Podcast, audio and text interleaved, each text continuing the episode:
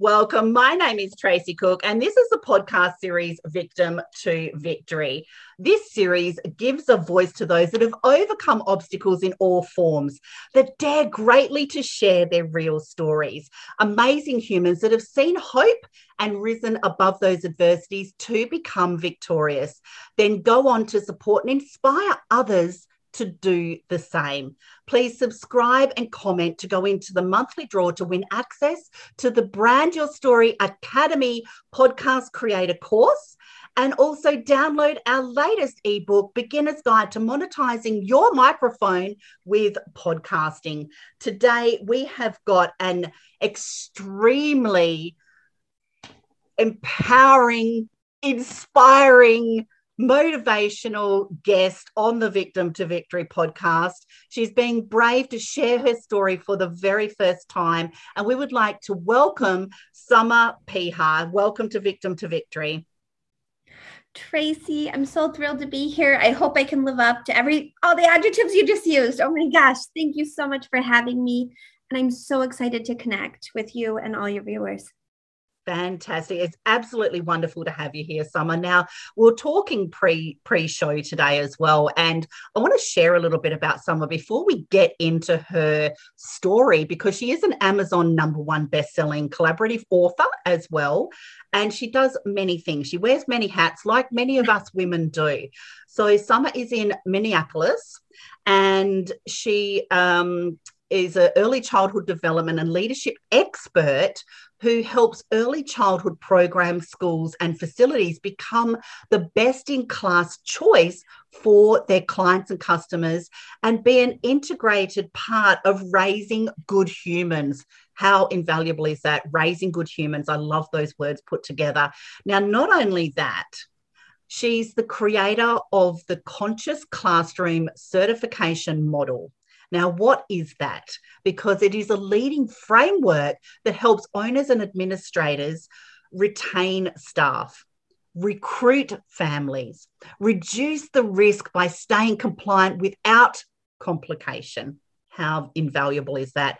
And protecting school revenue while running a fast-paced facility in these ever-changing times, and, and they are ever-changing times in this industry, no doubt, as well. Now, she has, Summer has eighteen plus years, years experience in this industry. So she really does know her stuff. And her role as a co-founder of a group of award-winning and highly re- referred Montessori schools in the Twin Cities, Summer knows specifically. She is an expert in this area, everybody, and she's going to really drop some golden nuggets for you here today. We were talking pre-show. She's got such value to, to drop to you because she knows specifically what it takes to lead a mission-driven team and create a culture where schools and families, they feel, they feel like they belong. And we all want to feel like we belong. I'm so interested to hear your story. It is the first time you're sharing your story on a platform like this, Summer. And where does your story start? Well, so my story begins in rural Midwest U S A. So small town, solid, hardworking people. And I have to say, I really did have a fantastic childhood. Um, it was just really, really wonderful. I loved my life. I loved my family. I loved my friends. I loved all the activities. I was in everything, everything you could imagine. I was in Girl Scouts and four H and cheerleading and speech and debate and all of it, just one activity after another. And so I just, I was really happy. I grew up lower middle class. My dad was a bartender. My mom was a school teacher. And people always say I got my charisma from my dad, and I got my responsibility from my mom. And you couldn't have had two different people. Gosh. But we really did have a lot of fun. We were always laughing and playing jokes on each other. And of course, as a kid, I was egocentric, you know, tunnel vision on what was really in front of me and what I wanted to see. So looking back now, I can say I really I, I can see things now. So my parents nearly divorced a couple of times, and my dad, he had schizophrenia, and it was mostly under control, but there were a few things that were a little different. Um, we couldn't have pictures on the walls because when he would get home from the bar late at night, he would think the pictures would be talking to him, things like that. So just little tiny differences. But for the most part, it was, he was super just high functioning. And I, I really think all of that shaped who I, who I am now. And my dad always said I lived on a pedestal. I could skip an, a pep rally or an assembly, and the principal would mark me down for perfect attendance. My sister would be sitting next to the principal, and my my dad would get a call and say, "Amy skipped, your sister skipped." And so that was the type of pedestal I lived on. I think it was because I was so involved in everything and because I was so charismatic. And I really, I got booted off the pedestal shortly after I graduated from high school. It was a swift fall from grace. I got in a drinking driving car accident the day after I graduated high school. Wow. Um, we were actually on our way home from the graduation party. You were driving, so, or you were a passenger? I was a passenger. Mm-hmm. And there were a lot of adult repercussions that happened from that accident. My dear, dear friend died. Wow. In our car, in the car. And my best friend from high school went to jail. And so wow. Not to mention, you know, all the emotional stuff that you're going through at that time in your life. You know, you're working through high school drama and friend groups and boys, and dealing with the fallout from such a traumatic event was really, really hard in a small town.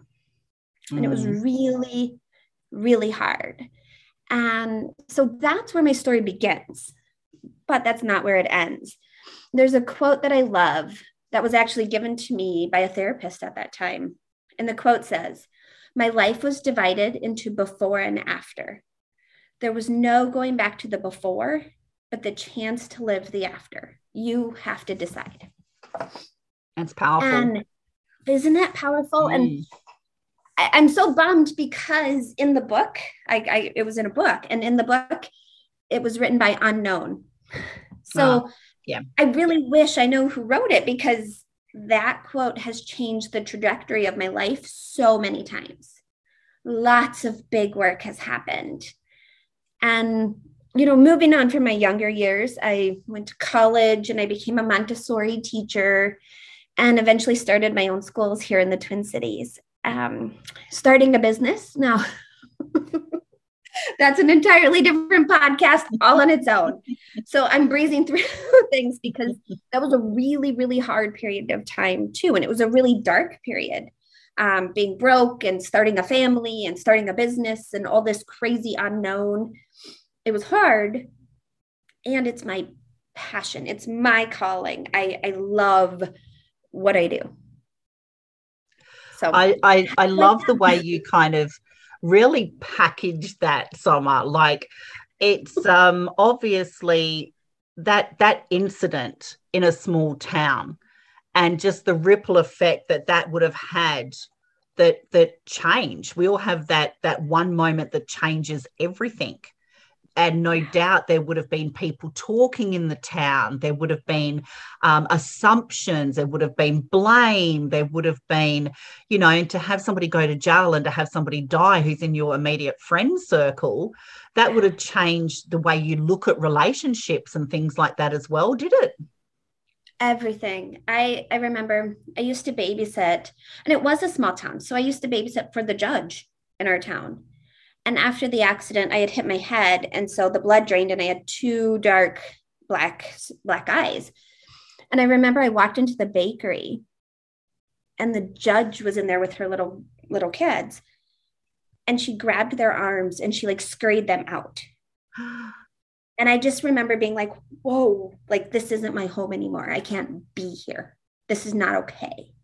And so that was just, it was heavy and it was a lot. And it was like, where am I supposed to be in this world? And not to mention like navigating the relationship with alcohol, navigating, you know, picking sides, because in a small town, everybody has yeah. to pick a side. So, so you're picking sides, things like that. It was mm. heavy.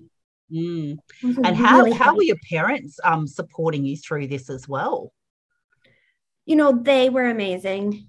They were supportive. I, I remember, so after the accident, we were taken into the hospital and I woke up and my grandpa was sitting on the end of my bed, because you have to remember all of my family was in town because I had graduated the day before. Mm-hmm. Not only did I have this huge life-changing incident, my entire family was present.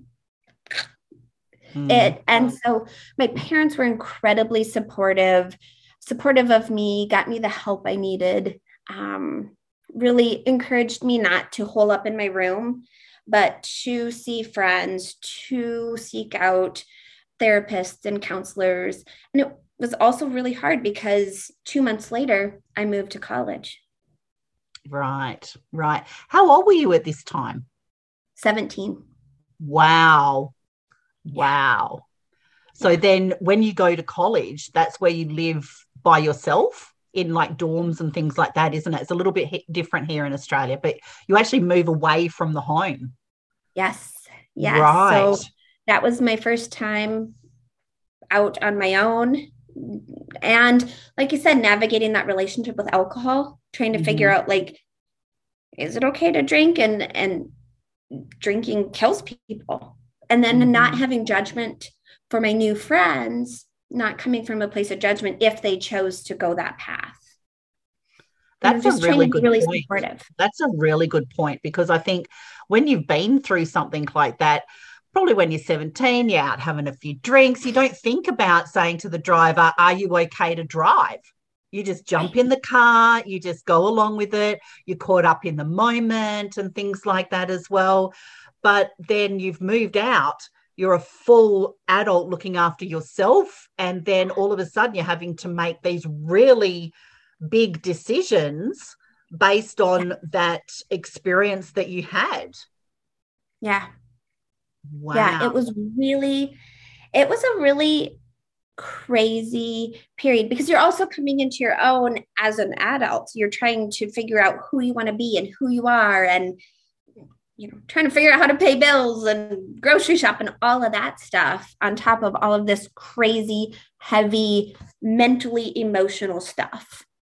Definitely. Now, your chapter in the collaborative book, Life by Design, produced by Kim Ward and actually published by G W N Publishing with Lil Bukowski, your chapter is called Life Reimagined. And I couldn't picture another um, chapter title for you, uh, knowing what you've just shared with us as well. So what does Life by Design actually mean to you?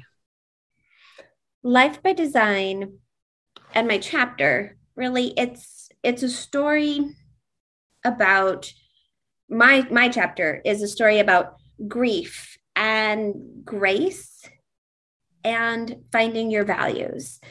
Um, it goes back to that quote that I said earlier. You know, your life's desi- divided into before and after, and there's no going back to the before, but the chance to live the after. You have to decide. And when this opportunity to work on this book presented itself, I was really called to write a chapter and peel back the layers of hard along with the layers of good. And that's why I called it Life Reimagined, because nothing worked out the way I imagined it. Mm-hmm. Nothing. Mm-hmm. Um, it's messy. And it's amazing, and it's chaotic and happy, and it's all the things rolled up into one. And so reimagine just makes sense. And so my chapter is really a story about grief, because my mom was also diagnosed with cancer in the last few years in this newer chapter of my life. And my story is about her being her caretaker and her passing, but then at the same time selling my schools. And so you have these dual grief, grieving emotions going on at the same time. And what's this new chapter of my life going to be? I have mm. to reimagine it, because I really thought I was going to own Montessori schools forever and ever, amen. And um, that was my job. And so I have to imagine this life without my mom, and this life without my schools, and navigating all of that grief. Mm.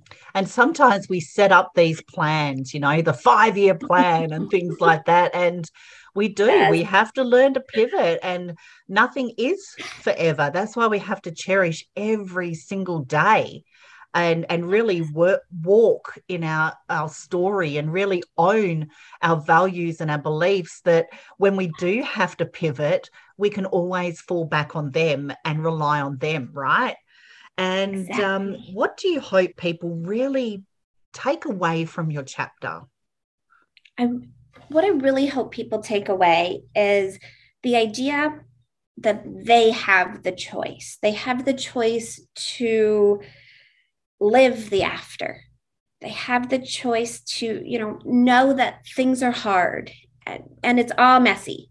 And when you look at somebody on social media, or you look at, you know, your neighbor that you wave to, to know that their life is hard and messy too.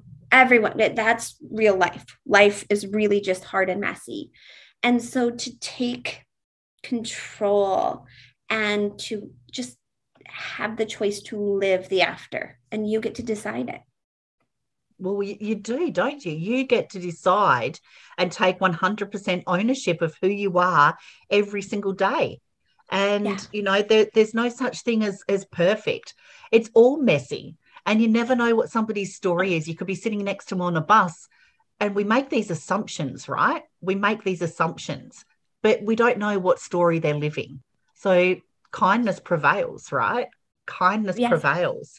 And yeah. I love your message in that. I love how you shared that message message of it's messy, it's hard, but it's also exhilarating and happy. Uh, you know, it's, it is. It's all rolled up in that little ball that we peel back, right? And And Summer, what is a, a key piece of advice that you would share of, of how you overcome that obstacle? I would say give yourself grace, because you never know what's going to pop up that's going to make you think about something. You never know when you're going to be flooded with emotions. And so to make sure that you're giving yourself grace and you're saying, you know what, I'm showing up every day and I'm doing the best I can. And some days are going to be tough. Some days I'm not going to go out there and, you know, close ten sales, or I'm not going to go out there and wow everybody. Some days just getting up and having a cup of coffee is enough. And so oh, to allow yes. that grace, allow mm. that grace. Yeah. Oh, I love that message. I love that message. It, it, it's okay to not be okay some days, but the next day, just, just, be ten percent better than they were the day before. Yeah. I love that. Summer, your message is absolutely inspiring. And how are you helping others now? And uh, where can we actually connect with you?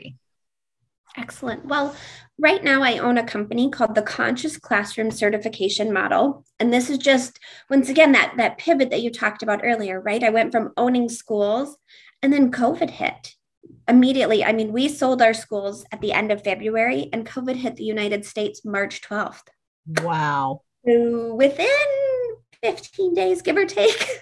mm. And so people were calling. Uh, my staff, my previous, my old staff were calling, and I had parents calling. And I just thought, you know what, I'm still supposed to be doing this. And so I started a new company called The Conscious Classroom.